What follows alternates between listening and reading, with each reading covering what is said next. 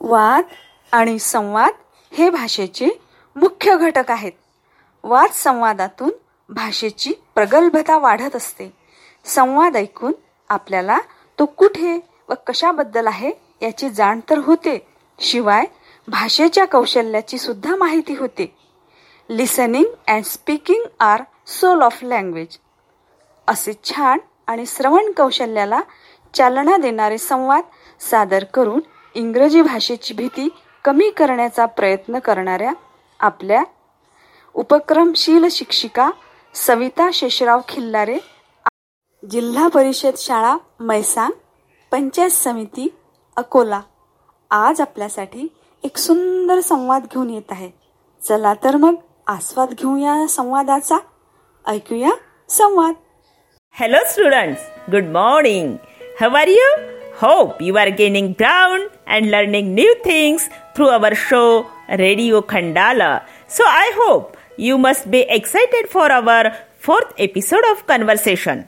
Students, today we have very interesting topic, but before starting the conversation, let's revise what we have learned in our last episode. Last episode was really awesome, isn't it?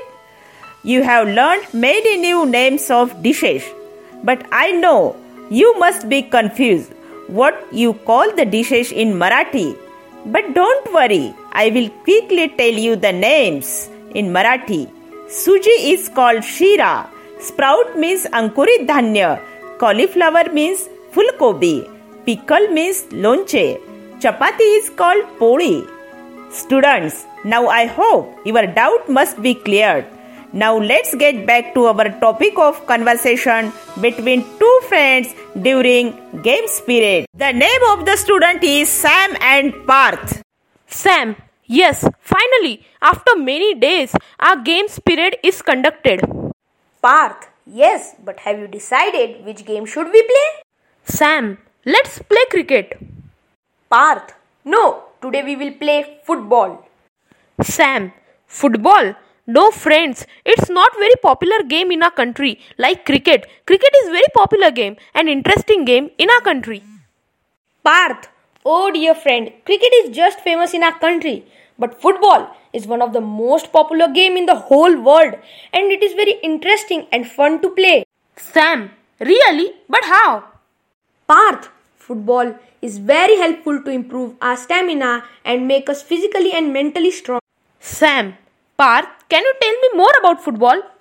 Parth, yes, my friend, it is played in two teams. There are 11 players in each team, and match time is 90 minutes. If the score are level after 90 minutes, then 30 minutes is given extra time in a knockout match to find a winner.